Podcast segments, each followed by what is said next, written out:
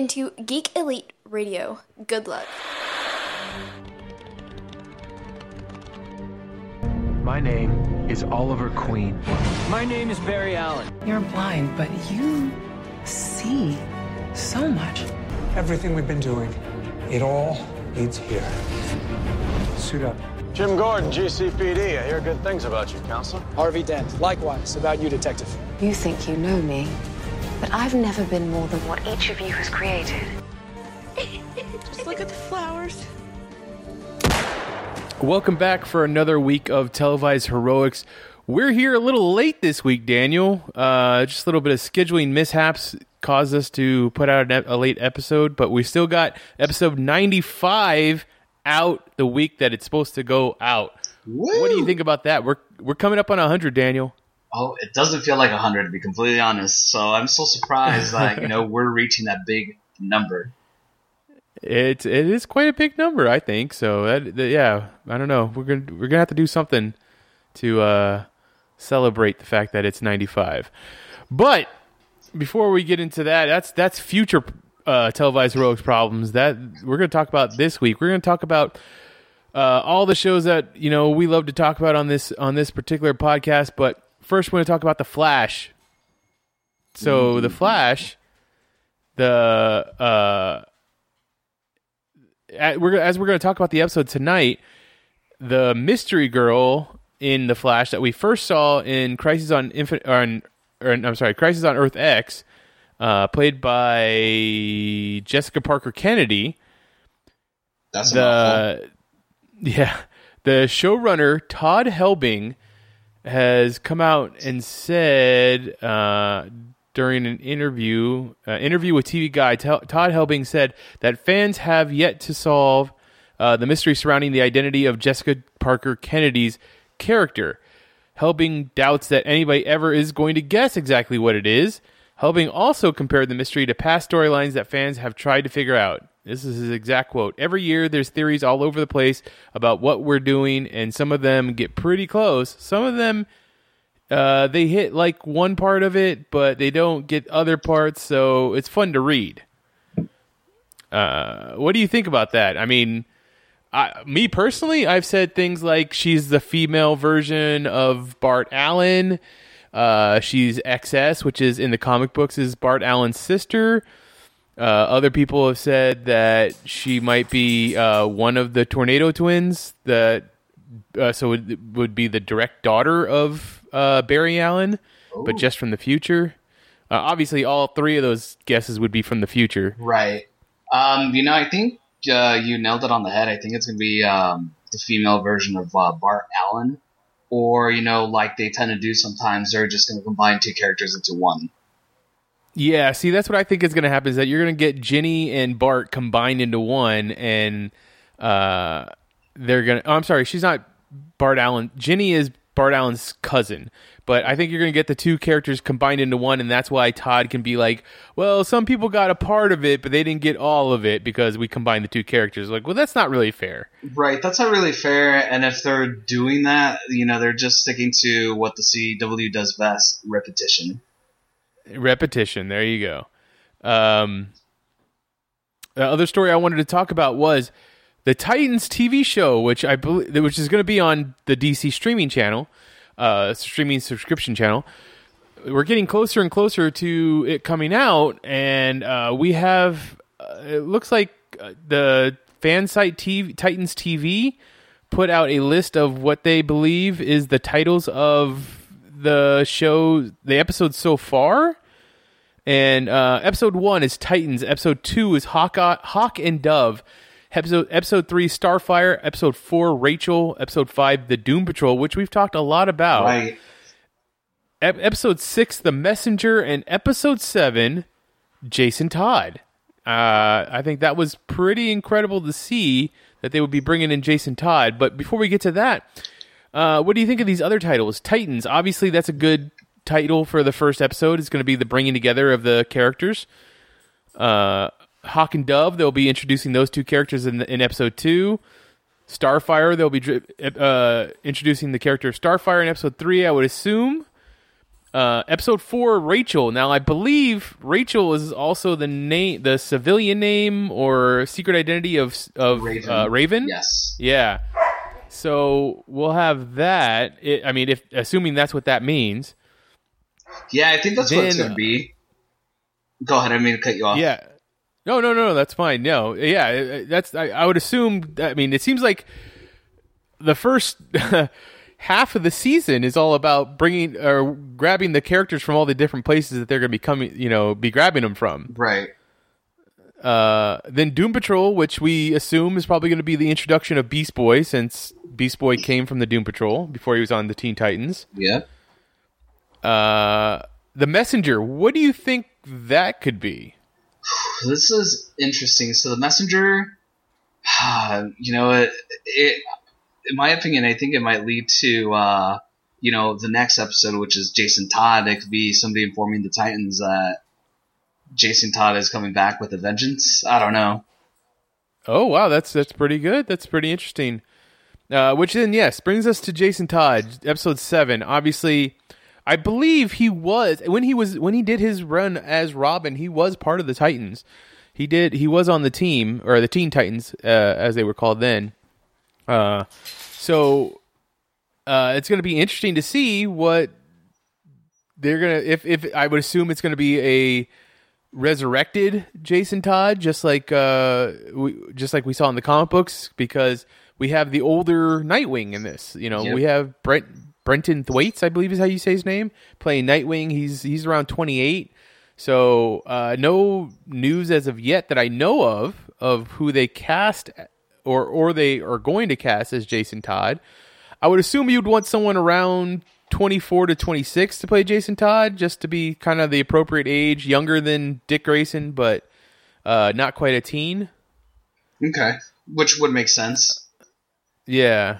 You have any clues? Any uh uh no uh, speculate or no fan guesses? Do you have any guesses on who or do you have any suggestions? That's the word I was looking for of who you like to see play Jason Todd. You know, this is just so weird because I never really, when it's somebody that has to be, you know, mid, uh, you know, early, mid to like late 30s, I really can't think of anybody unless they've been on a show for quite a while. And, you know, I've seen him as a late teen. I was like, okay, yeah, this kid has potential. This kid can do it.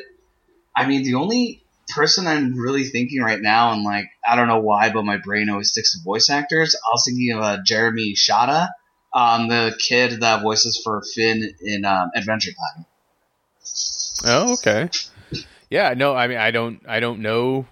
I, I, I'm in the same boat. I don't know very many young actors that you know, and most of the time, you know, these shows tend to pull from like Nickelodeon and Disney Channel and stuff. And I was like, I just don't know any of those actors. Right. The only thing that the only person I can really think of at this point is that uh, that uh, the young kid, and I don't know how young he is, but he's younger than me. That was the voice of Hero in uh, Big Hero Six. That wanted to be Tim Drake for Ben Affleck. He put out that video. Oh, but he's going to be, um, he's our Beast Boy. Beast. Oh, that's right. He is Beast Boy. Ah, I don't know what's wrong with me. So there you go. Uh, I'm lost. I have no idea who who could play that role. You, you know what? Um, nah, never mind. I won't say it. I was crazy. Oh, what were you gonna say? I was just saying, you know, Chandler Riggs needs a job right now, but I don't really know if his acting chops could, you know, pull this off. I mean, he he's just gonna be. It's just I I would assume it's just gonna be a, a guest role. You know, it's gonna be that one time. Uh, he's not gonna be part of the Titans like permanently. So I I don't know. Maybe Chandler Riggs could do it. He could come in, be angry enough. I want revenge on everything and everyone. Where's Bruce? Exactly. Where's Rick? I mean Bruce. Yeah. Uh, Um, and then you had a story you wanted to talk about. Yeah, and I honestly just think that this is a desperate cash grab. Um, and you know, I hate to say it, even though The Walking Dead is losing is losing me, but uh, you know, I've already invested so much time in the show that I'm not going to drop it. And I do prefer, you know, Fear the Walking Dead over it now. But uh, they're going to do a basically uh, select theaters the season finale for season eight of Walking Dead will be in select theaters. Um, plus, it's gonna uh, they're gonna show the premiere of Fear the Walking Dead because uh, cro- crossover events are gonna happen at that point. Oh wow, that's that's definitely interesting. Uh, I didn't get to read the article. I know you posted it on our Facebook page, uh, but just thinking about that, the fact that they want to put it in theaters means there has to be something pretty theatrical that's going to happen. I only hope that this episode, the f- season finale, will be the all-out war that I've been expecting for the last season and a half. I want to say, Yeah, uh, because I mean we've it seemed like we've been promised Rick and and or not more not so much. It's not so much that I want to see Rick and and Negan fight it or duke it out. I want to see the saviors versus everybody else. I want to see all out like civil war, like like you know fucking the the the the Union versus the Confederates, and just like run up to each other in the middle of a field and just start duking it out or slashing at each other with bayonets and stuff like like I just that's what you know what I want? I want to see the battle of the bastards. That's what I want. I want to see the Walking Dead version of the battle of the bastards. That's exactly what I want to see. Hey, you said this show is you know um, basically like Game of Thrones because people are dying left and right, so it could happen. yeah th- I mean this is supposed to be you know this is essentially the the cable TV version of Game of Thrones because Game of Thrones is the most highly watched show on television if you include that into the H like HBO is included in regular television but th- if you don't have the premium channels this is like the highest rated show that isn't a premium channel if I believe it, at least it was at one time it might not be anymore since their ratings are going down Right. Um, so they're going to call the event Survival Sunday, and it will be rolled out um, April fifteenth, so tax day at eight thirty p.m. Um, and it will have um, behind the scenes footage, and just you know to kind of point out what you did mention. The first line on the article does say that this is the all-out war. Ah, wow, that is awesome. So then, okay, so does that mean it? Uh, instead of watching it at home that day, I can go to the theater, assuming that my theater in my in my town is playing it. I can go watch it there. Yep, that is correct. Oh, it's not like something I have to wait till the next day for them to play it at the theater. It will happen that night. Right. It will be that night uh, when the season eight finale premieres. So I would assume that it's probably gonna be a longer episode, probably like an hour and a half, like they tend to do with their season premieres and uh, season finales as well. Yeah, I bet so. But they're not gonna. They're not going to premiere Fear the Walking Dead the same night, are they? Is that what you said they are? Yeah, they were, it's they gonna be a back-to-back feature. So is the Fear of the Walking Dead episode is also going to be in the theater? Yes. Wow. So you essentially you might be in the theater for close to two and a half to three hours. Probably two and a half. I mean, you take out the commercials. Yeah, probably about two and a half. Yeah, and um, you know what? I'm a sucker for this kind of thing. So if there's a theater near me, shut up and take my money. well, maybe if the theater's not playing it near me, I might I might come up and see you in Phoenix and watch it. Hell yeah. uh, okay, so let's go ahead and get into Legends of Tomorrow then. No Country for Old Dads. Uh, we saw uh, we saw two Damien Darks in this episode, and I loved every bit of it. It was like so funny to see older Damien Dark take on younger Damien Dark, and like younger Damien Dark doesn't know it, but older Damien Dark hates younger Damien Dark anyways. Like he's like that guy's such a dick. It's like that's you. You're talking about you. And uh, is this like a running gag? And yeah, that was awesome. But is this the running gag in the show? Just whenever you need to give the actor a wig, just give him the worst wig you know humanly possible. I think it is. I think, and that's the, I think that's the the brilliance of this show that they love to poke fun at themselves. They love to uh, poke fun of the show. They love to po- poke fun at the genre itself. Just like the idea that this is a comic book show, and uh, you know we are doing outlandish things that are like that's time travel. So why not? Why not poke fun at it? Yeah. And one of the greatest things of this episode was a whole. He's like, oh yeah, you know, you never heard of this physicist because you know younger me had to take him out. you know, I was a German, you know, spy, the best spy around. He was just building himself up the whole time, stroking his own ego. It was awesome. uh, and then, okay, so at the end of the no, not the end of the episode, but towards the end of the episode, when uh, younger Damien Dark is fighting older Damien Dark and like almost winning because older Damien Dark has to keep uh, what's her face from falling. I can't. Why? Why can't I remember the name of the Nora. Nora? Yeah, keep her from falling off the edge. It's like. Couldn't he just pull her forward so that she would be on the roof instead of just dangling over the side constantly? He was probably panicking. He's like, crap, I need to react, so that's not, you know, sometimes when it's just something fast, and if he tried to throw her over the, you know, the roof, what if he, you know, overdid it and ended up throwing off the building anyway?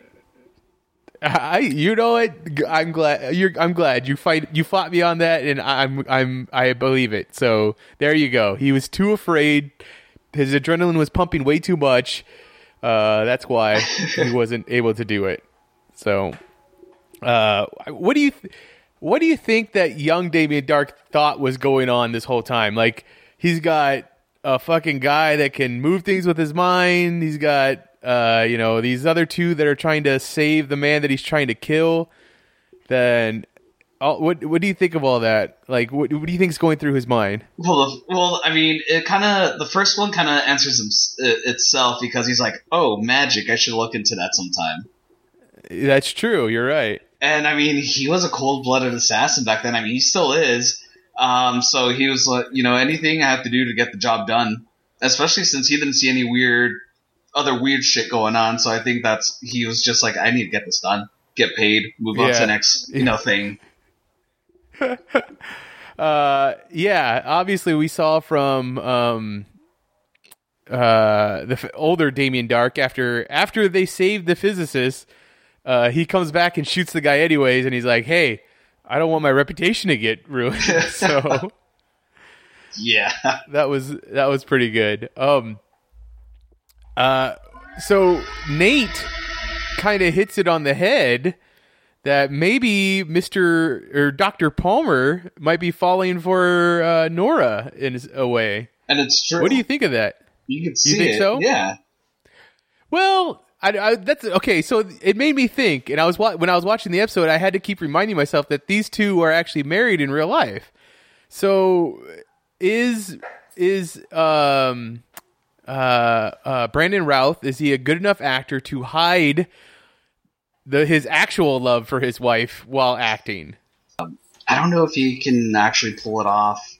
Um, you know, to hide that he's working with the, with his wife, but I do think that you know that helps out the dynamic of the show because they have great chemistry on screen together.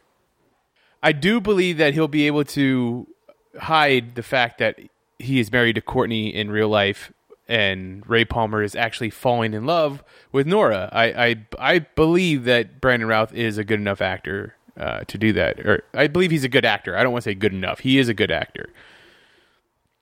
Um uh yeah, no, no, yeah, no. Yes, of course, of course. Brandon Routh is listening to us. He he listens to televised heroics every week.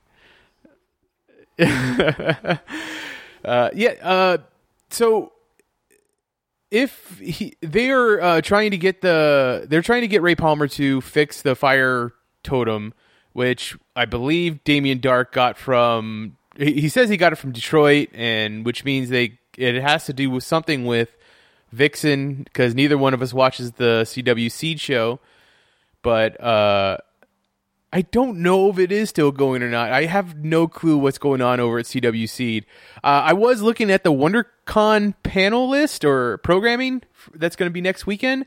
Uh, they are going to be premiering the episode of John Constantine though, or Constantine. So, yeah, I'm gonna definitely go and try and check that out when I'm at WonderCon. Uh, but so they have the fire totem, they have the earth totem. They don't have the wait. Do they have the animal totem?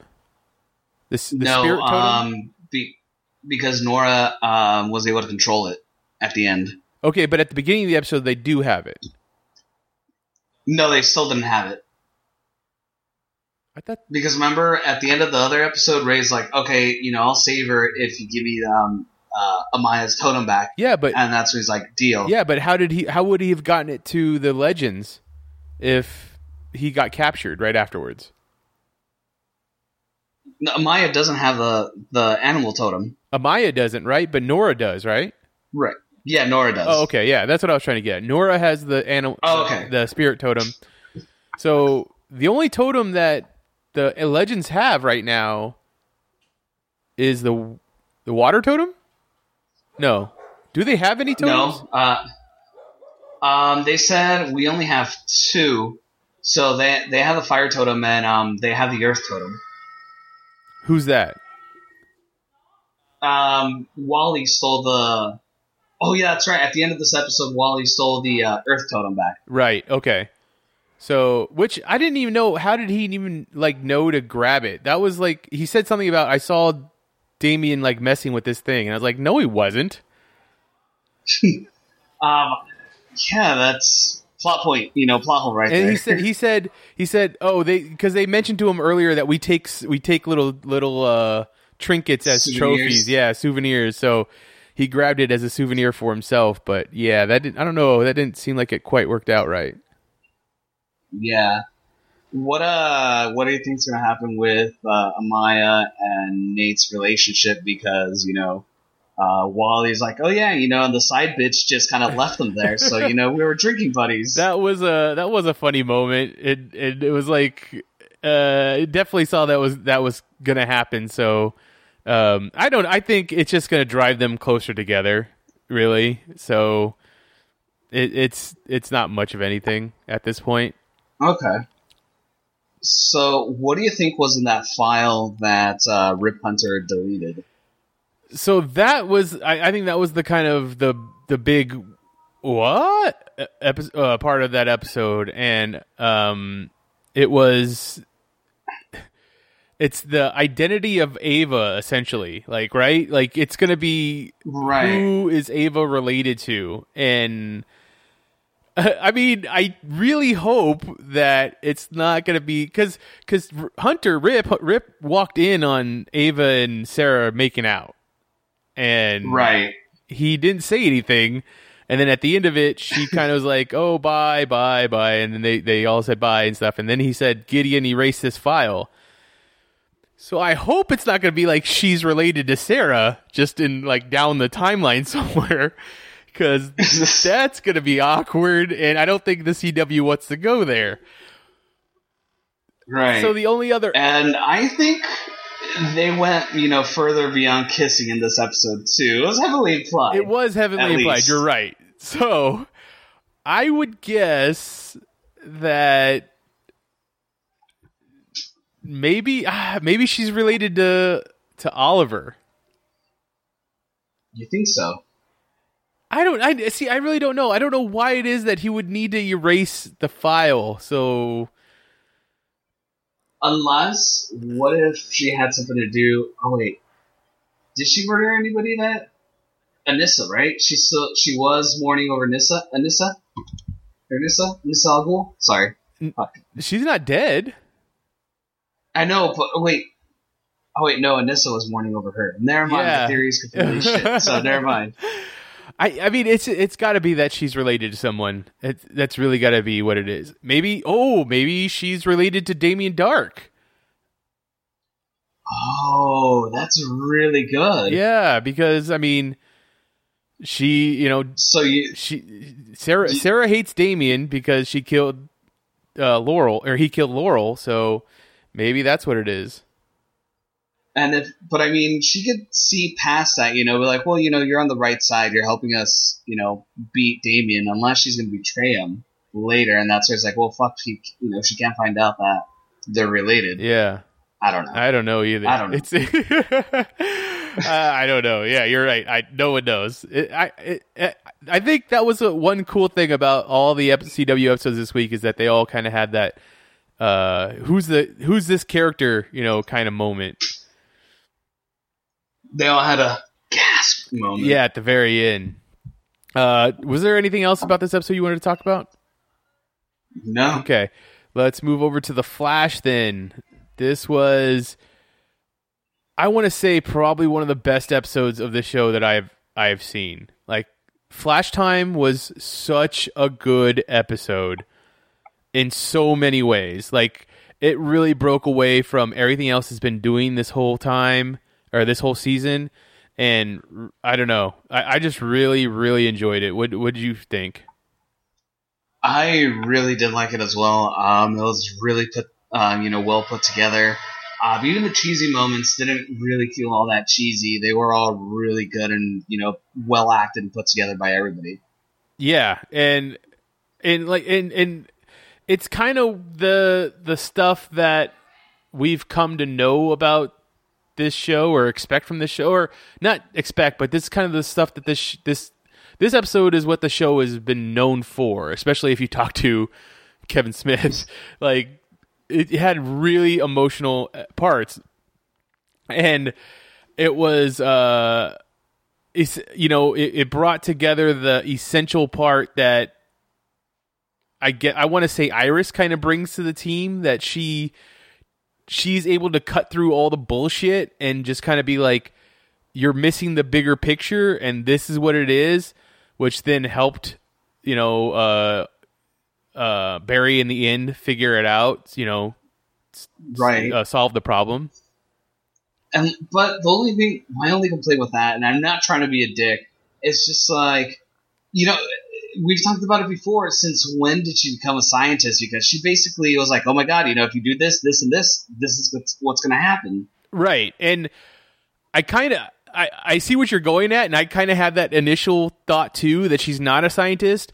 But if you take it as she's a journalist, just like the like, like she's supposed to be, she didn't really figure anything out. She just observed things because he said uh, lightning rod, and she said, he said, look, she's like, oh, we put a ball into the Speed Force that is supposed to mimic you because the Speed Force thinks it's you.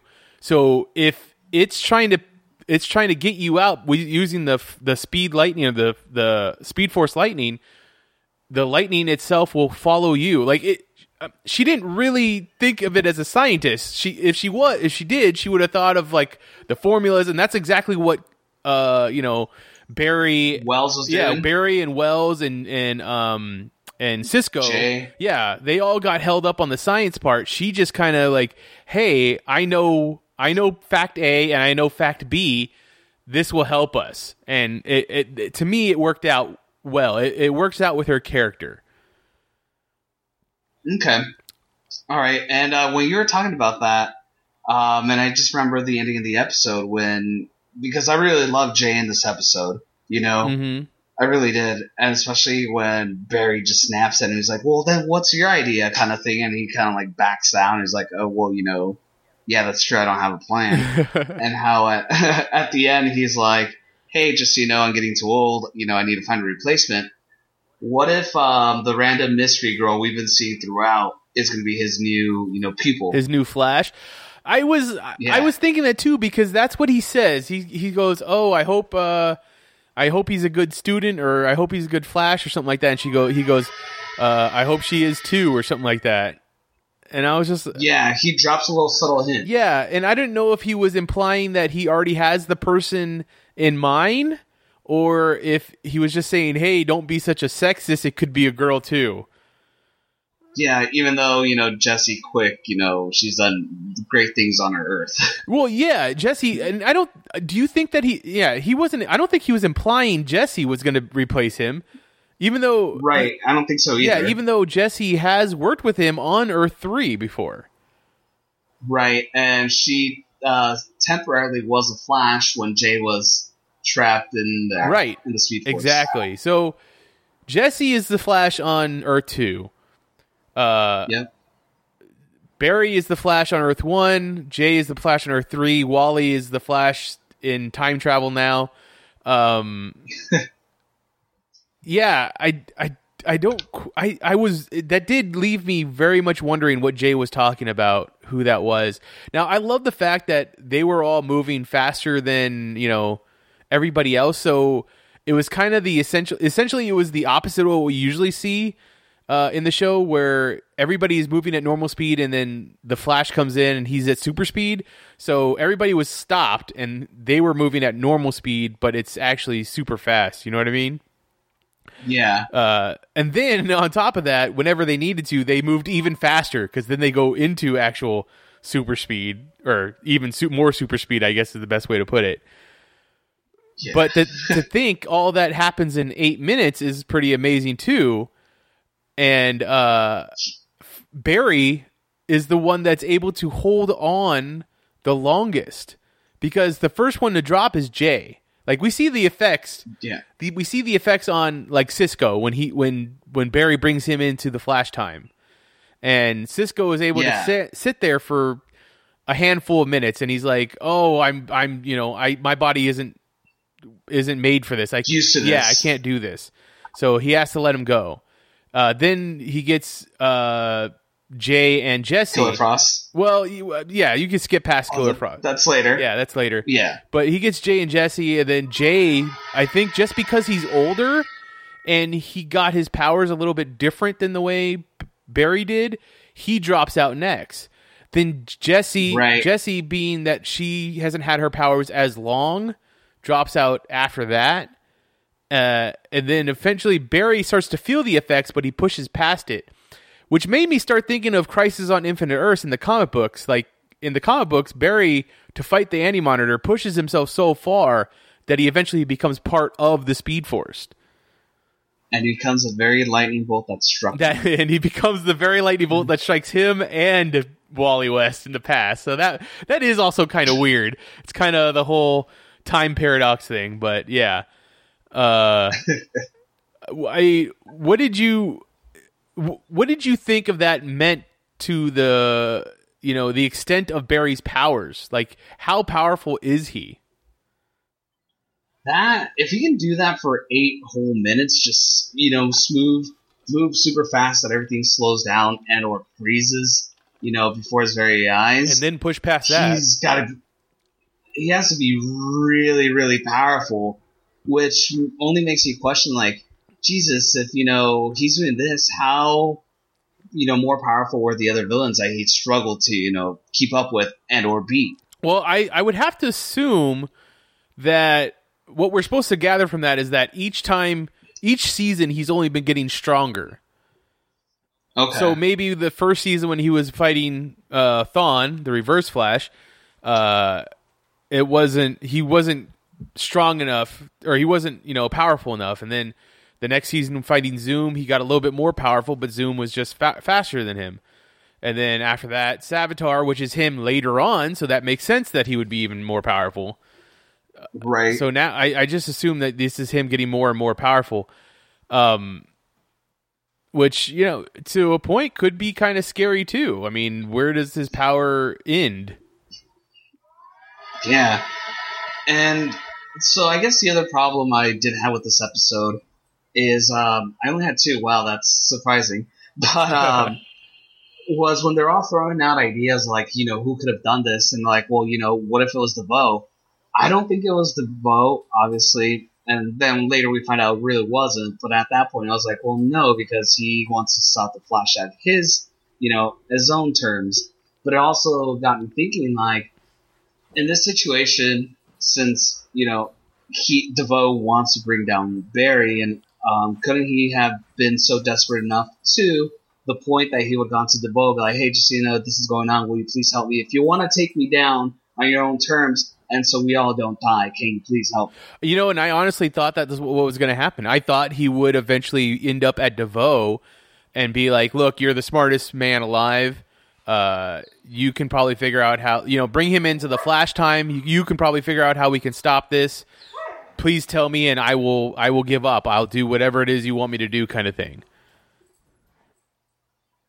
So I guess that would have been too predictable. Um, And- but you know, I would have been okay with seeing that too. Yeah, that's what I would assume. That's what. Uh, uh, yeah, yeah, and I'm glad it didn't go that way because it would have been very predictable. So, uh, I, I'm ha- I'm kind of happy with the way that it ended. The episode didn't have DeVoe in it, which I uh, not to say that I'm not liking DeVoe. I'm liking DeVoe as a villain this season. I just I'm I'm glad that it didn't happen. Right, and it wasn't one of those uh, filler episodes that kind of just dragged and dragged and dragged either. No, it didn't. You're you're right. You're absolutely right. Uh, so So that was awesome. the other thing was, uh, uh, um, Wells, Wells and Jesse. Wells has some kind of secret about Jesse that we don't know about. He tried to convince Barry to get Jesse away from the explosion, and Barry is assuming that he's saying that because he uh, he doesn't want Jesse to die. But I, from what I was seeing from Tom Cavanagh, it seemed like it was something much different. That it was very much so. Um, it was very much so. Something else was going to happen if if Jesse was there when the explosion happened. Like it, it could be catastrophically bad. I don't know. Were you get? Were you getting? Were you getting that feeling too? Yeah, because uh, you know he was he had that sense of urgency, and then especially when Jesse during the whole time freeze, you know, went and talked to him too, he was having that kind of like desperate moment, like, no, you need to get out of here now. Yeah, yeah, exactly. And uh he was uh, he he they do s- eventually get to share that moment with each other uh later on because obviously the earlier moment where the two of them talked and he couldn't express why he or he couldn't express his feelings about his dead wife, her dead mother. Uh he was able to give her the mind blocker thing Oh, that's right. in which he reversed it so that it's a mind uh, melder, and she came to realize, you know, all the emotions that came with the memory of her mother to him, and uh, yeah, you know, that's it, it's understandable why he had a hard time accepting her death. It was a very touching moment. A very touching moment. Uh, the last part was Wells and um, Caitlin go to Jitters, and Caitlin was very uh, inquisitive because she had a memory that lasted from when she was Killer Frost, and Killer Frost at was take care of Caitlin. yeah, she asked Barry to take care of Caitlin. Now, one could just be like, well, she's being selfish because if Caitlin dies, she dies. But um she was saying no, she actually felt like she cared for Caitlin, which I guess is a weird thing. Um but she was trying to express that to Wells and Wells was going to say something to her and that's when Mystery Girl comes in and spills coffee everywhere and Yeah. it gets them to stop talking about what it is they were about to talk about and they leave so she kind of does a wink at the camera you know saying oh i've i've stopped them from doing you know making a mistake or whatever. So what do you think that means? Maybe figuring out why Kate, um, Killer Frost was so concerned could uh, cause her to go full Killer Frost and turn her into a villain, and she wants to save everybody the despair. I, I that's that's yeah that's very weird. That's i i uh, I wonder when it is we're going to find out more about this mystery girl and you know how she pertains to the rest of the group and why she was why she's there. Probably won't happen until about you know second to last episode or the season finale. Yeah, somewhere around there, I would imagine. Uh, was there anything else about the Flash that you wanted to talk about? No. Uh, let's go over to Arrow then. Um, Oliver and the team. Uh, what did they do this episode? They had to find Laurel because Laurel, or I'm sorry, Black Siren is now impersonating their Laurel on uh, this Earth, saying that she her death was faked and uh, Damien Darhk kept her prisoner right for two years. two years. It, it seems which time adds up. yeah, I, I, it seems like that's working out. That's you know people are believing that story. And then the other part of the story is uh, Roy Harper's back. Right. And as much as I loved his character on the show, I just felt like this episode was a complete waste of my time. The whole episode was him and Thea just going back and forth, like, no, don't rescue him. you know, let's rescue him when the time is right. Just you know, back and forth between the, the two of them, and that's what bugged the shit out of me.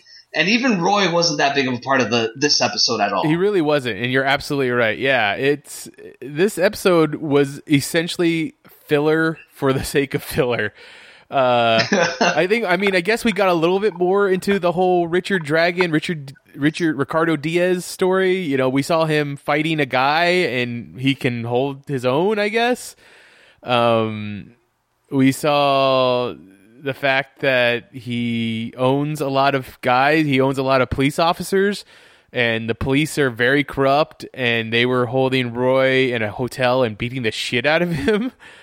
Uh, yep. And SWAT was outside of that hotel room in case anything happened. Yeah. Um.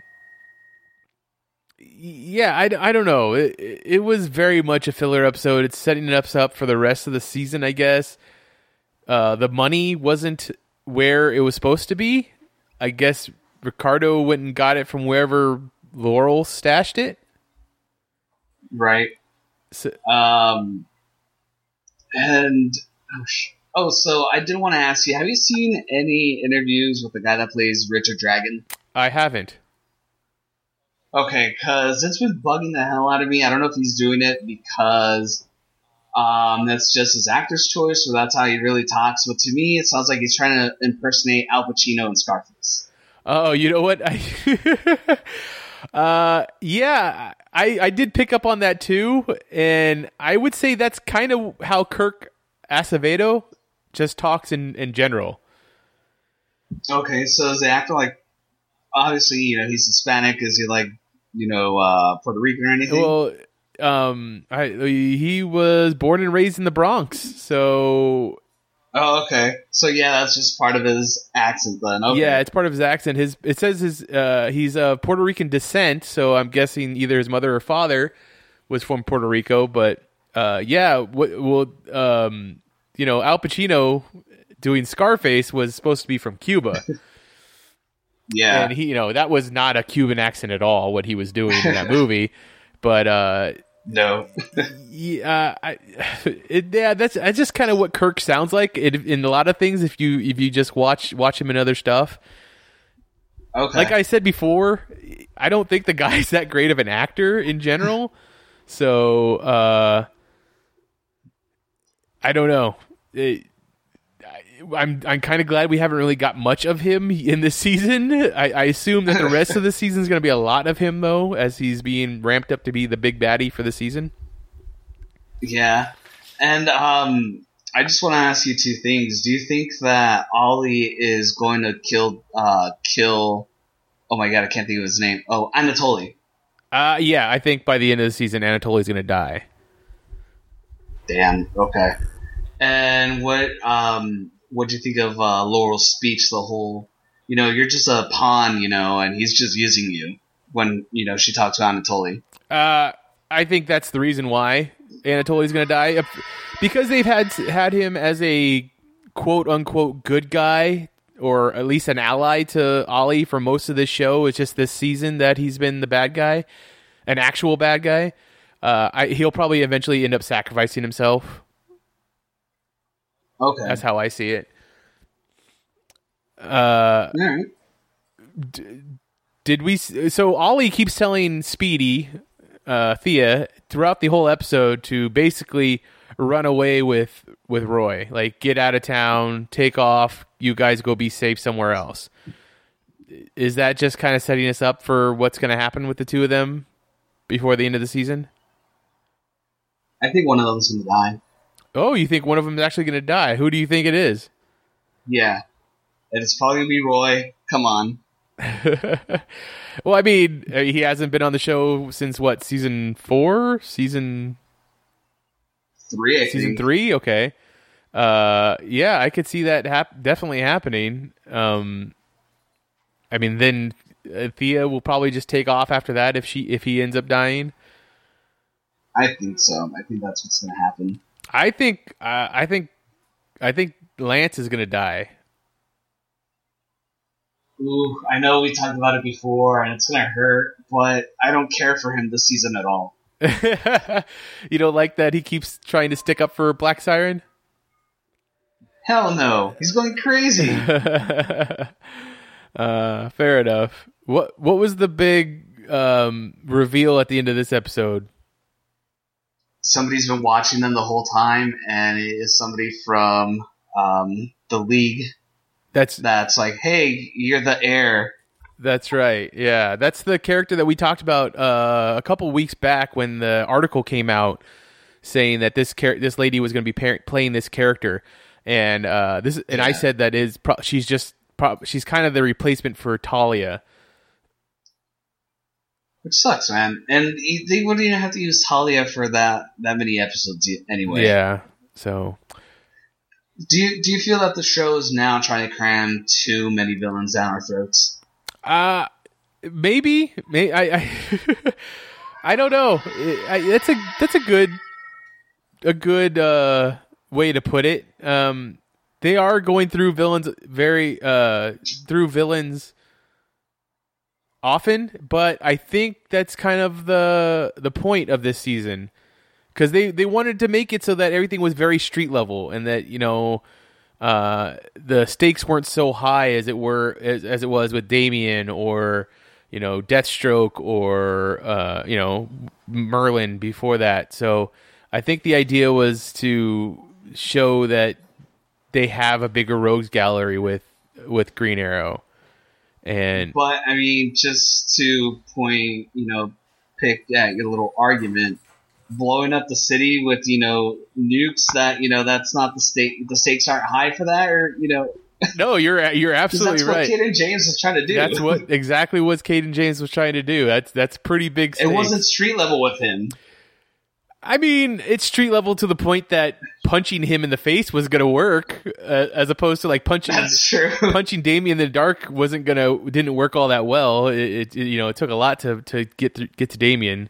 I don't know. I True. I just I just you're right. You're absolutely right. They they the stakes are still pretty high, and the fact that they kind of made their own Legion of Doom to take on Oliver and company. Um, And that's already gone. yeah, that's already destroyed. So hopefully Richard Diaz, Ricardo Diaz is the is the villain that we want out of this. Um, so what do you think about uh, Dig kind of hinting uh, many times throughout this episode that hey, uh, my arm's fine now. I could take over the hood again. But Ollie is like, no, I need a sidekick because I don't have anybody else to do it with me. right and well oliver also ki- kind of convinced um uh you know his son that being green arrow is fine you know i i know what i'm doing and you don't have to worry about me dying. Especially since he's especially since he, uh he's got felicity now. He's like that's okay i got a stepmom you know if you die felicity will take care of me because he's a pervert little kid Yeah. Which makes no goddamn sense, but whatever. Uh, was there anything else that you wanted to talk about with this episode? um, Cisco made Spartan a new suit, and we don't even know what is up with that suit and helmet. Yeah, you're right. You know, we haven't really seen any any of the cool things that that should suit should do since it's it's a Cisco made suit. I guess we'll have to watch the rest of the season and find out. Yep. Okay, Black Lightning. Uh, we see the ramifications of the fight between Thunder and Black Lightning. And she gets knocked out. she got knocked the fuck out. Yeah. Uh, also, I, I wanted to point out a little Easter egg that they've had in the episode. At one point, um, is it Lady Eve? Is that her name? yeah. She calls up Gambi, or Gambi calls up her, and in the and on the it's either no one way or the other. Basically, in her phone, Gambi in her phone is called the Tailor, which in the comic books Yeah. he is the Tailor. That's his character's Right. name. So and uh, I think the interesting point about that is that in the comic books, the Tailor works for both sides. He works for good guys and he works for bad guys. So right because he you said that he makes the suits for the Rogues and uh, the Flash. Right, exactly. So that kind of pans out with the show too. He he works both sides. He works for Lady Eve and he works for uh, Jefferson Pierce. Right, because um, you know, Lady Eve says like, you know, we started the syndicate together. Right. You know, you should stay stay in the crime family. You know, stay with this. So it's it's it's uh he's got a he's an interesting character. Uh, at the end of the episode, uh, m- Lady uh, Black Lightning, I forget what her name is, Lynn.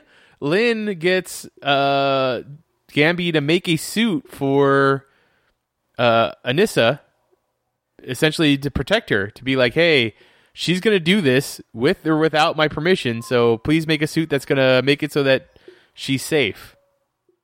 Yep, and you know he's uh, he says you know it's all Kevlar, and you know uh, whatever it does, it's all you know every fiber is fit for your body. So definitely, you know when you don't increase your density, you know you can still take a gunshot. Right, and it's super lightweight. And it's super lightweight, which all that made me think of the Incredibles when they were making suits for the family. When Edna Mode was making suits for the family.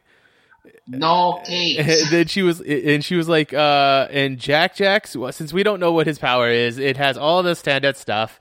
And, and he, she's like, Jack Jack doesn't have powers.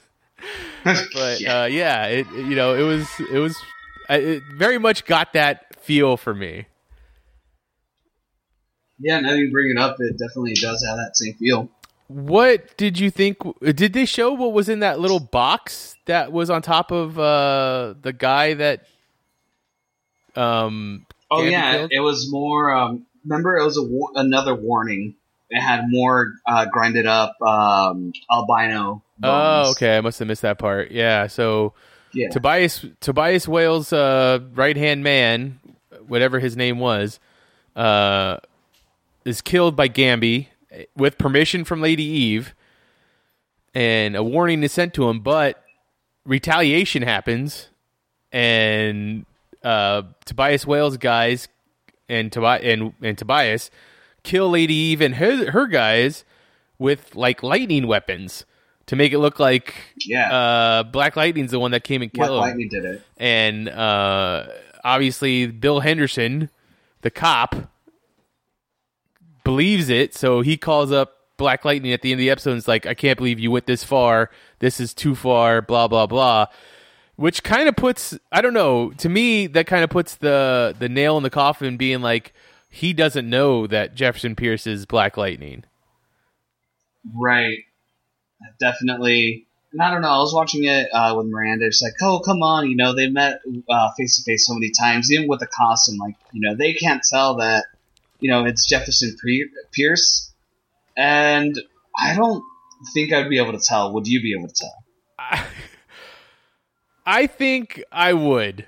Like I'm very cynical about it, which is weird because I I always try and like and I think I've said this before, but I I'm one of those people that uh will defend the fact that people can't see Clark Kent as Superman, but I just don't think that Jefferson and uh, Black Lightning act different enough for people not to notice that he's the same person.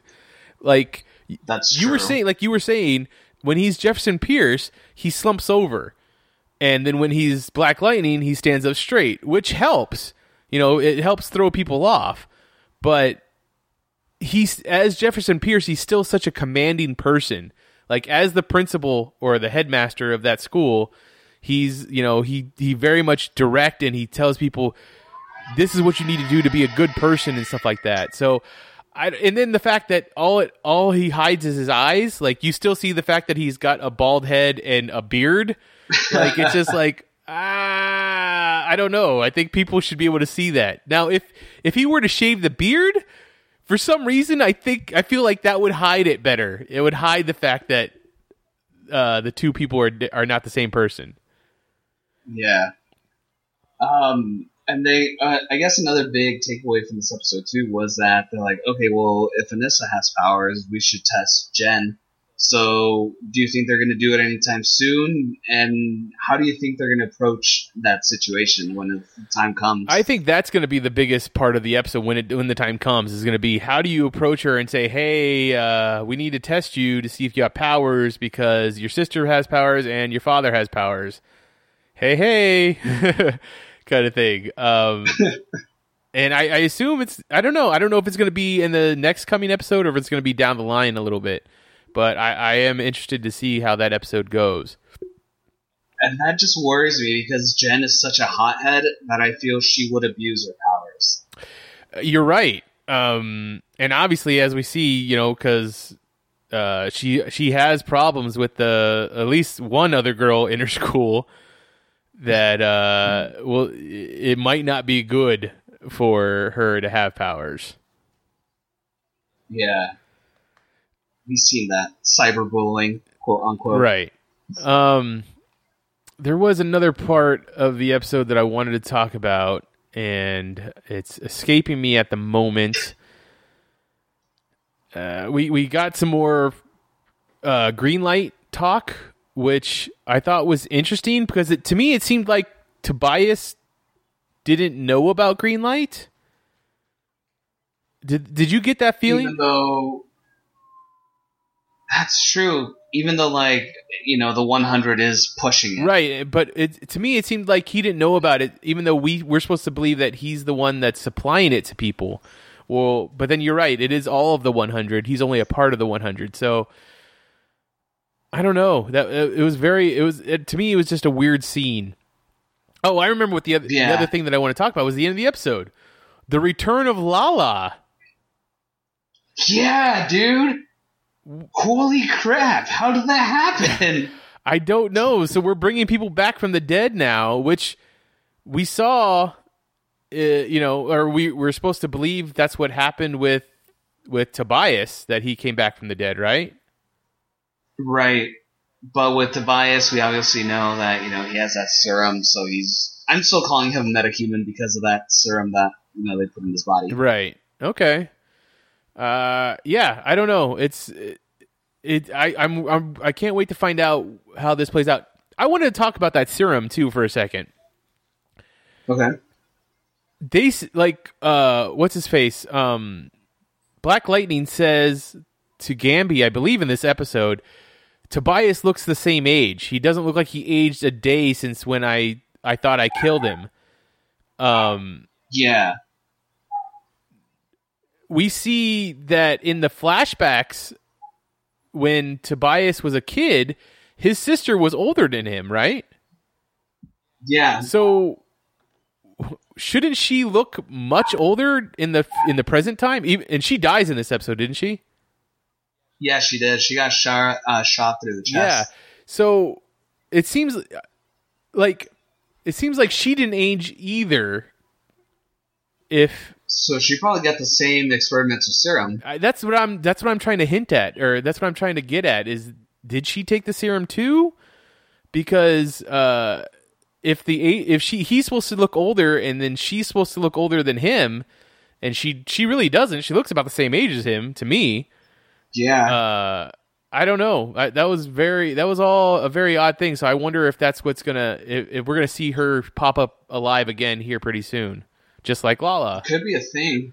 And then especially um, in the flashbacks that uh, Pierce keeps having of his dad being killed in front of him, he looks the same age as well. Yeah, exactly. So, all right, good. I'm glad we're on the same track with that. uh, is there anything else you want to talk about with Black Lightning? No. Let's talk about Gotham then. Uh, Another, in my opinion, another waste of the night. you know, and this was supposed to be the big episode that everybody was like ready for, waiting for, because we got to see a version of a Batman because Bruce is going to be tripping on tripping his balls off and going to have fucking uh, premonitions of the future and stuff. All that stuff was just nonsense to me. Like it was so much weird shit. Like why was why was Bullock the his his butler now, and then Alfred was a fucking SSA agent or SAS agent. Uh, I mean, I get the one part where he's like, "I'm supposed to save you so that you can make it to this part," and it's like, okay, yeah, okay. And then like Bruce has his face cut off, and then that Yeah, that that was so weird. that version of Bruce then disappears, and we're following the other version that we thought was the fake one. I don't know. It was all just a really weird fucking scenario. Yeah, and we see fucking Christian Bale. Uh, basically, that was a Batman I got because he was talking that same raspy voice. yeah, and it, it's funny because you know the mask is on there, but there's no no ears, so it's not quite Batman yet. Uh, and then Um, and then you get we, we in this. Oh, I was gonna say you have Gordon with the the pencil mustache. Like they kept saying, oh, you know, Ben McKenzie's gonna be having a mustache in this episode. It's gonna be closer to the Gordon that you know. It's like that's the wrong type of mustache. You're very, very wrong. It looks like the makeup artist got really lazy. It was like, so it's gonna be, you know, half prosthetic, and you know, I'm gonna paint on the other half. So yeah, there you go. and then he has balls to tell him, "Oh, by the way, I had a dream about you. You had a mustache. It's a good look on you." No, no, it's not. uh, yeah, the the episode, and then you got you basically have Gordon just kind of running around with Selina trying to uh find Ivy. And he doesn't believe it. He's like, "Wait, Ivy's a little girl." Because the last time he saw Ivy, she was a little girl. Now she's a full-grown fucking woman, the same age as him, essentially, and she's got powers Yep. now. she can just literally touch you and you know you or scratch you and you'll grow fucking ivies in front of inside of you. Yeah, she's got the she's got the the venomous scratch or poisonous scratch. I don't know. It depends on what you want to call it. She's got the pheromones rock, rocking that can base essentially just get anybody to do anything for her. She she got the whole Yep. fucking precinct to uh, go against Gordon, which was pretty awesome. That was pretty funny. Yeah. Uh, what do you think of her? Oh yeah, I love Ivy. Now you're lying. we yeah you're we know you're lying uh so yeah i don't I, you're i think you're absolutely right it was it was not the best of episodes it definitely wasn't the episode that we were hyped up to to get i guess And, and even then, like it just the way that they hyped it up too, because they're like, not only was it you know you're going to see Batman, but you know you're going to see everybody's favorite character, which is Jerome. And even that, I felt like it was just nonsense. And yeah, I was you know helping out Oswald, but I still felt like it was just a waste of an episode. This truly was a filler episode for Gotham. like what was that supposed to be what was the like wh- He was just Was it- trying to get him to build up his confidence. why why would why would the joker or i'm sorry why would jerome care if the penguin has his confidence or not Maybe so they can break out of Arkham together. and the only thing that I I found kind of interesting was like at the beginning of the episode when Jerome was like, "Hey, uh, make me laugh," kind of thing, right? It reminded Right. it reminded me of the recent run in the DC in DC Comics of the Batman where they did uh, the the the War of Joke and Riddles, and that's kind of like where it starts with Oh yeah. with the Joker and the Riddler, and he's like, the Joker's like, "Make me laugh," Yeah. So that's the only thing that I found kind of interesting. But uh, yeah, you're right. I mean, I, I, it's not true. When when the penguin came in and was like, "It's okay, I'm safe because I'm in this little box," and he started miming. I was like, "Ah, that's that's kind of clever." And then Jerome played along, He- and he hit his head on the invisible box, and like everybody's like, "Oh my god, what's he gonna do?" And then he just turns on him and he starts beating on him. fuck out of him. I was like, "What? What is the penguin thinking? Why would he do that?" But I guess it was good enough that Jerome respected him at that point. Yeah, so I, I think they're gonna bust out pretty soon. I mean, does Jerome need to bust out? Uh, He obviously has all the guards on his side, which I thought was weird. I guess he somehow found a way to pay him off. I guess. So, and then you had uh Barb, Barbara, hanging out with Yeah. Sofia, who still ha- try is trying to have James under her thumb, and yeah, there's a there was a lot of shit going on in this episode too. Yeah, and, and they all fit it in one hour, which is surprising. That was surprising. They did they did manage to fit it all in, but yeah, it was, there was a lot of fucking shit going on. just, I just want to bring up one last thing. So it, last week it got confirmed that they're going to do the long Halloween. How do you think they're going to pull that off? I, I don't think they're gonna pull it off. I think they're, gonna, they're it's gonna be called the Long Halloween, and we're gonna both be like, "Well, this sucked."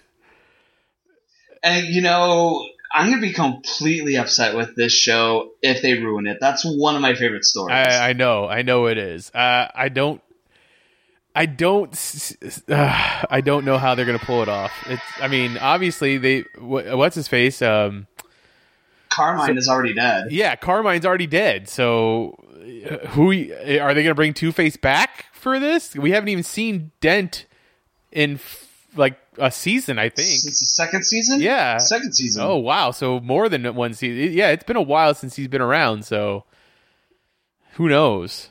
Uh, we haven't been introduced to Calendar Man yet? No. Yeah, there's there's a, a lot of things they would have to do for to pull off the long Halloween, and I don't think that's going to happen. Last thing, Butch, what do you think is going to happen to him? Because he regained his memory. I don't. I. I. It's. I. I was kind of upset by it because I want Solomon Grundy to stick around. I like Butch, but I really like Solomon Grundy. So if he goes back to being Butch, does he lose his superpowers? Does he lose his super strength? Oh, I hope not. And like the other thing too is like I would have been fine if you know he was talking like Solomon Grundy and to, yeah. So yeah, basically agree with you. You know, if he just talked in half sentences, sentences or Yoda, I would have been completely fine with it but now that he's like, oh my god, I'm Butch. You know, you're Tabitha. Oh my god. Yeah. Yeah, kind of rude. Yeah, me. exactly. So I, I don't know. We'll, we'll have to see. We'll have to see what happens with that. Uh, was that was is that everything you had for this episode? Yeah. Let's talk about the. That's my rant. Let's talk about the 100th episode of Agents of Shield. How did you feel about it? So many feels, man. I I teared up a lot in this episode. I'm not even gonna lie. Uh, I just yeah no I mean I don't think I, I I was on the verge of any tears this episode, but you're right. There were a lot of feels with this, and I thought it was such a good episode. Uh, j- you know, just the okay. Let's just skip right to the end for a second. The wedding, I was not expecting that to happen at all. Nope. And then we get the big reveal that fucking uh, Deke, Deke is their children, their child, the grandchild. Yeah, the grandchild. Holy shit, though. Exactly. Like, how did we miss that in the fucking uh, flashbacks of the other episode? yeah, I don't. I was just like, no way. Man. Oh man, it was really, really good though. It was. It was a very good episode. Um, obviously like Lash coming back. That wasn't the actor who played Lash. It, you know, this kind of just a CGI version of him. Uh, Hive, so, that wasn't him. Right, that, against CGI, just completely CGI. Uh, we actually did get to see um, Deathlok though, and uh, August Richards, J. August Richards came back to play him. Also, I love the fact yeah. that he was throwing in there that hey, you know, you're actually dying on the table right now. This is this is six years ago. Wait, no, fuck. When did the Avengers come out? 2012. This is 2000. Yeah, so six, so, yeah, six years six ago. Years. Uh, hey, my, my memory works. Okay. uh, yeah, this is actually six years ago, and you're dying on the table right now. All everything that's been up to now has been inside your head as you're dying. That that was I thought that was pretty incredible. That fucking that's what got to me. I was like, no, I was like, don't you take him away from me, not now. uh, but yeah, uh, I liked the fact that Deathlok came back for the episode, but I really wish that he would have stuck around. But now he, but Coulson was like, no, he's got to go do his own thing. Yeah, and oh man, I I know I don't know a lot of these characters, but it just sucks that you know this is it, and they're not gonna have them here to help out with whatever's going to happen next. They're just going to disappear now. You know, for one of those characters, like they kept focusing on one of those other guys that, that Deathlok brought back with him, and like I didn't recognize him from anything. I don't. Okay. I don't know if he was supposed to be from other episodes or something like that, and but I just couldn't tell. I like I was like I don't know who that is. Yeah, couldn't tell either. Um, Uh, I, I like the fact that was it Fitz that that said, "Hey, why don't you throw uh, what's her name that betrayed us in there because she, Yeah. you know, if someone's gonna die, let her die." But Coulson's like, "Yeah, we can't." Essentially, he said we can't trust her right now, right? Right, and makes sense because you know she crossed us once, she might cross us again. Which I, you know, I already said in the last week's episode is like I, I really don't feel like she crossed them. She didn't. She didn't know that they were alive. She had no clue. She just thought she thought they were dead. They've been gone for quite a bit of time. How was she supposed to know? Yeah. Right. Um, the other point I did want to talk about the uh, in this episode was, actually, I just dropped it. I forgot. So, I mean, what do you think about Daisy being uh, the leader of of Shield? I, if anybody, I think it either needs to be May or needs to be Fitz. Well, I you know, I think the reason they're not going with Fitz is because of the fact that he was the the dictator. No, what was he inside the framework? The director. I, yeah, the director. Yeah, I, and you know, I, I would assume that he doesn't want to do it because of that too. I I don't know. Um, I would say that it, it'd be better going to Simmons. She was uh she was what's his face's right hand. Um, fucking the last director. I forget what his name was at the moment. The one that sacrificed himself in the in the framework. So, uh, oh yeah. sh I mean, I would think that she would make a good director, but for it sounded like what Coulson was saying is that we can't let it go to May because she's the old guard and you know she has the you know they need someone that's going to be going into it new like kind of thing Yeah. that's that's kind of what i pulled from it Okay. But I don't know. I, I just think Daisy is too, you know, too too young for this. i think she's too uh emotional or uh, reactionary you know like everything everything when she's whenever something happens she's very much ready to be like ah i can't believe this happened like kind of thing.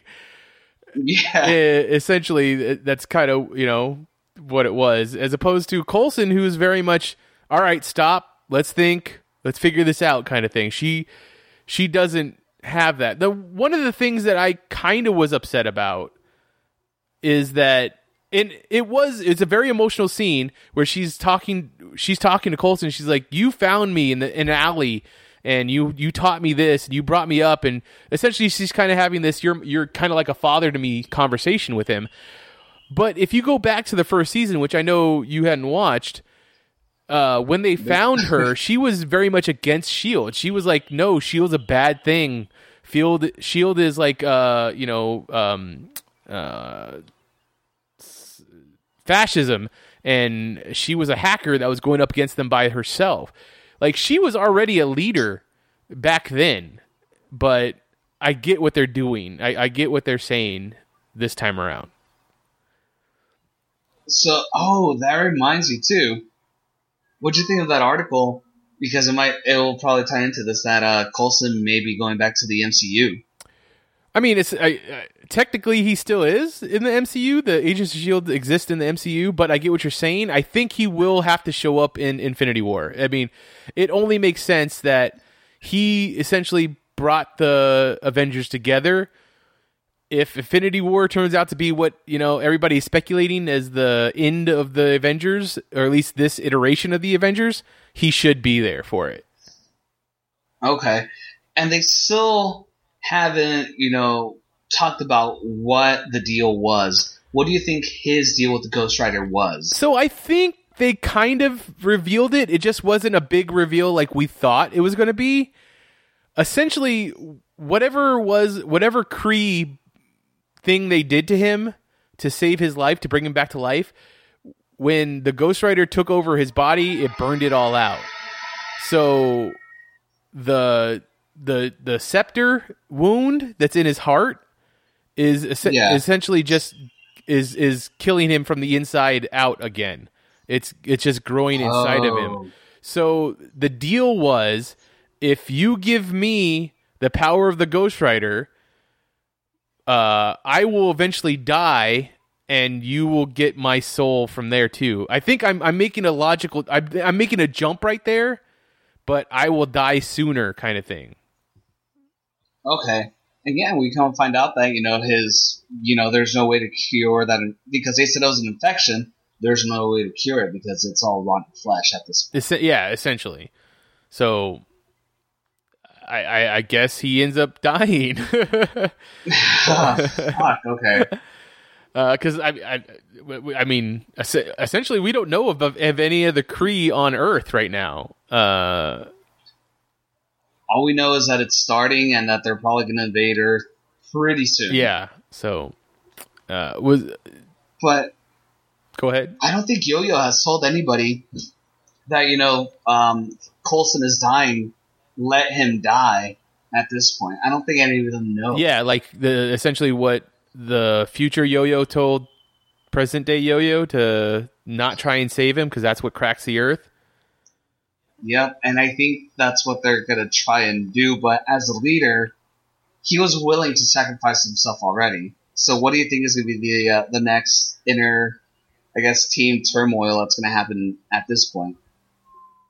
Uh, at this point, I I don't know because essentially, yes, uh, you know the the He's willing to sacrifice himself. he is willing to sacrifice himself, and but they have kind of solve this problem of that crack that was down there. You know, being opening up, so they were able to stop Temporary band yeah, aid. temporary band aid. I don't know what the next thing's gonna. Oh, well, I assume it's gonna be having to take on uh, the general and her fe- her guys. oh, that's right. Yeah, that's the next big thing for them right now. and the absorbing man. The absorbing man, whatever she ends up using him for. yeah. Yeah. So a lot of things, a lot of things going on in this episode. The the big reveal with with Deke that was that was fucking that floored me. So that was pretty awesome. Yep.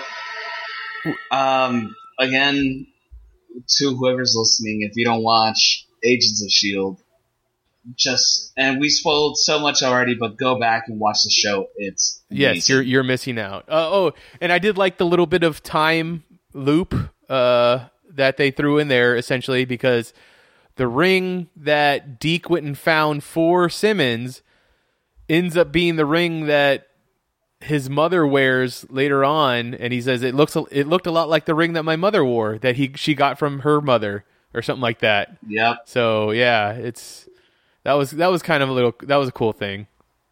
Yeah. Zima. See, oh, I wanted to bring that up last week too. Uh when when he was in the bar getting drunk and drinking all those Zimas, I was like, wait, they discontinued Zima. They Zima stopped making stopped being produced a long time ago. And I went and looked it up. Apparently last year in September, they brought them back for a limited time. So Oh no yeah, way. so that's essentially this. That's what it was. Like, I'm guessing like Zima was like, "Hey, we want to bring back our proper our product for a little bit. Do you think we could uh, get some product placement in your show?" And there you go, Zima. and so I'll point out two things. So Zima is made by Coors Light. Um, so Coors Light probably paid a lot of money be like, hey, product placement. Um, but another thing too is that um, it's very popular in Japan, and that's why they're trying to bring it back here in the U.S. Ah, okay, well, that makes sense then. Yeah, All right. go Coors Light, I guess. uh, was there anything else you wanted to talk about with this episode? Just the fact that it was a great episode. yep, so many feels. I like the fact that Deke was super afraid of forests. He's like, "You mean the thing where all the the trees, the branchy things with the dirt and bugs and stuff? and the worms. That's terrifying." yeah, he's willing to eat a fucking ice cream cone out of a trash can. yep, exactly. Uh, okay. Um, The Walking Dead, the last show we're gonna have, we have to talk about. Uh, essentially, this is Rick's episode to either, however you want to look at it, he's either dealing with Carl's death or not dealing with Carl's death, and uh, I thought it was an interesting at the end of the episode where he has the conversation with with Negan over the walkie-talkies. we've been so back and forth, and I know you don't like him, and like you know, I like him because I read you know some part of him in the comics, and uh, it just pissed me off that you actually have this one sincere moment when he's like, "Dude, that sucks. I'm so sorry. You lost your son." And Rick's like, "No, man, fuck you. You don't have." You know, any room to speak. It's your fault he fucking died. So fuck you. I'm going to kill you. I fucking hated that shit, man. That tore me up. You know, and I, I, get you. I get I get exactly what you're saying because you, like you said, I don't like Negan, but I do like Negan. I like Negan as a character. I think he's done really well. I just don't think he's a good guy. I don't think that he should get as much slack as everybody gives him. However, there are those moments where he shows the fact that he isn't all bad. Like we saw, like we said earlier in the show when he said, you know, like he doesn't allow uh unconsented unconsensual sex. That's a no no. And this whole part with yeah with with with Carl, he's like he almost essentially he essentially said, "Wait, time out. Put the war on time." Uh, I want to say I'm sorry because I did, I wasn't I was really hoping that Carl was going to live through this because I had plans for him. And yeah, you're Right. and Rick is like can Rick can't accept that. Like fuck you, you know, he's dead because of, you know, all this shit that you're putting us through. And and Rick or Negan comes back and he's like, "No, he's dead because of you. You're it's your fault. You couldn't protect him." Essentially what Shane said earlier, you know, in the fucking show. And he needed to hear that too. He needs to fucking hear that constantly. But see, I don't agree with that. I don't agree with that.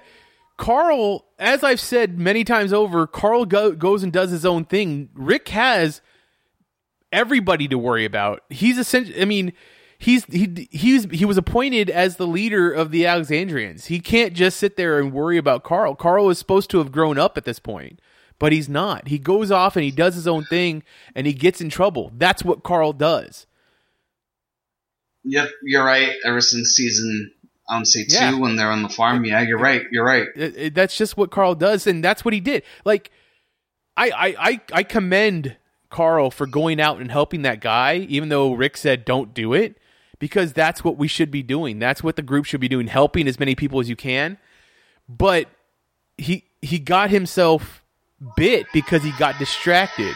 He wasn't thinking ahead, and and that that's the that was the big takeaway for me from that. Now, you're right. Rick shouldn't have come at him at, or come at Negan right after that when he was like, "Hey, you know, I'm sorry you lost Carl. You know, that's that's not something I wanted." But this, You know, and he even. Oh, go ahead. oh no, I was just gonna say that when we first met Negan, Negan had a gun to Carl's head just as easily as he had it to anybody else's. Carl's Carl's number could have been uh, pulled right there when he was doing the eeny meeny miny mo. uh, You know, so, Yeah. so don't sit there and make me feel like Negan is uh, is a is that much of a stand up guy. Right, but in that episode where he sneaks into the sanctuary and he's like, "Oh, I'm going to take out Negan by myself," you know, I feel like um, at that point Negan did influence um, Carl, you know, their their forward with what everything else that happened. Oh yeah, you know Um, definitely. I think I think Carl definitely showed Negan a different side to him, and something that Negan respected, obviously. And then I, I would say that you're right. Whatever Carl has written in that letter for Negan, definitely is something that uh, I think will affect Negan in, in a in a great way. Yeah, I think so too. And like the other great thing about this episode too, and again, it just pissed me off with how you know Rick reacted. He's like, "Oh man," he's like, "Again, I'm so sorry to hear that." He's like, "How did it happen? Did I cause it? If I did, I'm even more sorry that that happened. You know, what was it?"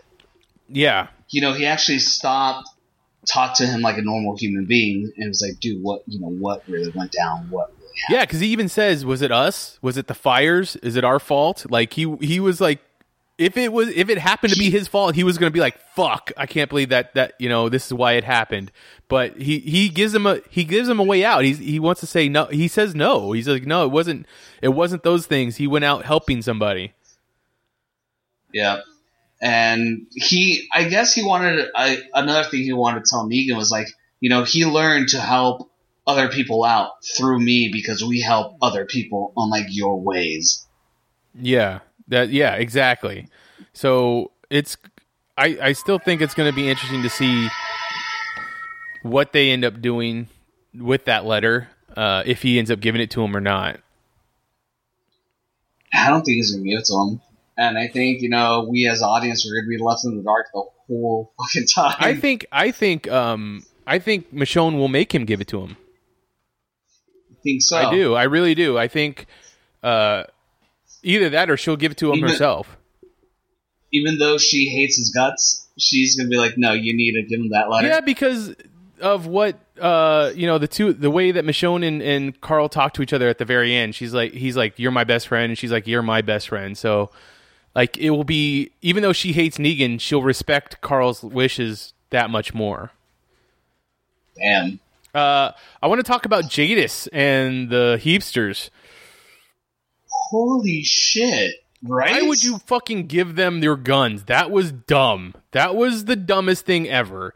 And it obviously fucking went that way for her. Now, uh, Simon, I I saw a lot of think pieces or articles that came out after this that people were like, well, is Simon worse than Negan? And I'm like, I don't think he's worse. I think he's the same. I think they're just, I mean, he just doesn't have control over his emotions the way that Negan does. And the only reason why Negan Right. has that control is because he has control over everybody. Like, he has an army. He doesn't need to be, you know, so hot headed.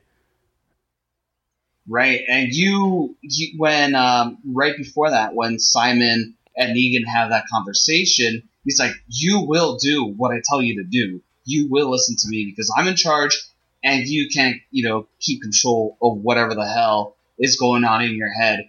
He says, "You like whatever's inside of you, you need to control it." Right, exactly, and that's that's exactly where Negan is. That's where he lives. He lives with the control because that's what he wants. Um, obviously, after Jadis punches him, which I thought was pretty baller, she I thought so too. uh, he you know he he fucking lost it. He's like fuck it, kill all of them except for her. Now, this is what I thought was weird. The next time we see her is after Rick comes back, or Rick and Michonne enter into the the landfill, the junkyard, and uh, she is wearing a white dress now or a white nightgown. So after she he killed all of her people and they started turning, did she go and change? Right, that didn't make much sense either. Unless, wait, do you know who this episode, uh, who directed this episode? Uh, I don't know off the top of my head. Uh, I can look it up. Because if it was Gimple or you know uh, Gimple or the Nicotero, then this is some fucking spiritual shit and some symbolism shit that we don't understand.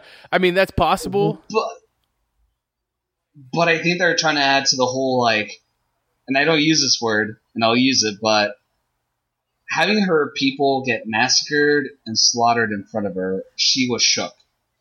It shook her enough to the point that she stopped talking in her weird ass language that she spoke actual sentences. Yeah, no, they it was it was very interesting that she, it did it. They made it so that It broke it broke her. her, yeah, and it made it so that she gave up this like fantasy that she was living of uh you know we are this collective and we have our own language and uh, you know a lot of a lot of that going on. Uh, the episode was directed by David Boyd, who directed other episodes of this of the show and a lot of other TV. It looks like. Okay, I don't know who yeah, he neither do I. But uh, I, I get what you're saying. Yeah, she definitely uh, reverted, and the fact that she had to sit there and not not only watch all of her people get killed, but then destroy the zombie versions of all her people. That's gonna take a fucking toll on you, man. Who is she going to blame? Do you think in the end is it going to be Rick, or is it going to be Negan or Simon? Essentially, I don't know, especially because she just double, triple crossed, like Negan said, triple crossed everybody. You know, I don't know who she would blame. At this point, I think she should blame herself because of her own decisions. Yeah, exactly. You can't sit there and keep playing both sides of the of the of the road and not expect to get fucking burned eventually. Uh, Someone's gonna f- figure that shit out, and that's what happens. Yeah. Um, I was just gonna ask, do you think that in the past life before all this happened, do you think that she was homeless? Because she said, oh, I would come here all the time and, you know, just pick out random slabs of metal and just fucking paint on them. Uh, I don't think she was homeless. I think she was just she was just like one of those bohemian people, the very free spirit kind of thing. Did a lot of acid in her time. Maybe, maybe that explains that haircut. Yeah. Uh, I think the big piece, another big piece of that though, between the exchange between uh, Simon and, and Jadis was there is a helicopter pad back there somewhere with a whole bunch of solar panels. So uh, the helicopter that people spotted all those episodes ago when seasons ago, yeah, when uh, Rick was standing at the top of the trash heap. Apparently, is a part of the show for some reason. Jadis has has access to a helicopter. It's crazy. Yeah. Now, didn't we see a helicopter uh, a bunch of seasons ago too? Like when um That's what I'm referring Oh, to. you're ta- Oh, yeah, you're talking so you're talking about when uh, Andrea first met uh Michonne, right? Oh, the yeah. Yeah, because those guys landed in a helicopter. They were part of the the governor's crew, right? Yep. Yeah. Okay. So there's there. I mean, there's a, a, a helicopter there, but oh, that's all the way down down in Atlanta, though. Right, and they're like in Virginia. Yeah, now, we're in. Virginia now, so I don't know. Apparently, Jadis has access to a helicopter. Whether or not there's a pilot to go with that helicopter at this point, who knows? If there's solar panels, shouldn't it be powering up like a base or something nearby? I don't know what the solar panels are for. Essentially, I mean, maybe it's to power. It's for the power of the the helicopter itself. Maybe the hel- helicopter is electrical. Oh, you're smart. uh, yeah, that's you know that's whatever that means. I don't. I I was sent, maybe it will play into the season finale. What you know, the helicopter. Um, it's true. Uh, Enid, Enid, and Aaron are captured by the Oceanside people, and uh, you know we're dealing with the effects of Enid killing their matriarch, the grandmother to Alice. Is that was that her name?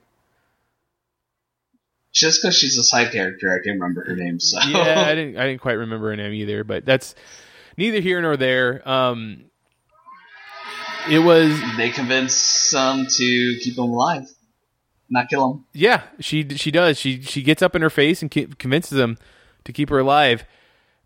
Do you think it was smart for Aaron to stay behind? No. Do you think? Do you think she's gonna? He's gonna. She's gonna end up killing him, or you know? Some, do you think something's bad's gonna? Is he gonna? Be, you don't think that he's gonna be able to convince them to come fight? They don't want to hear from men. And I think that's the essentially the reason why he thought it was, uh, you know, Good a good idea for idea. him to stay behind. Yeah, because not that because that he's a man and he can convince them, but the fact that he's a man and he's gonna hovel, you know, humble himself to them. I guess. It's true. So Right. I, I don't know. It uh, that's it's just kind of where I, I was at at the end of that episode or the end of that exchange. I don't know what's exactly going to happen with them. What are you um?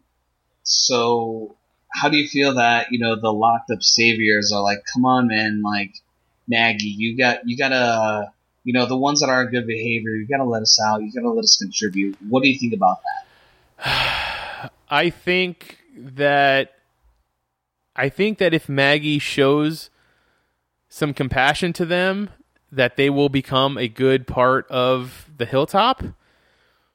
However, right now,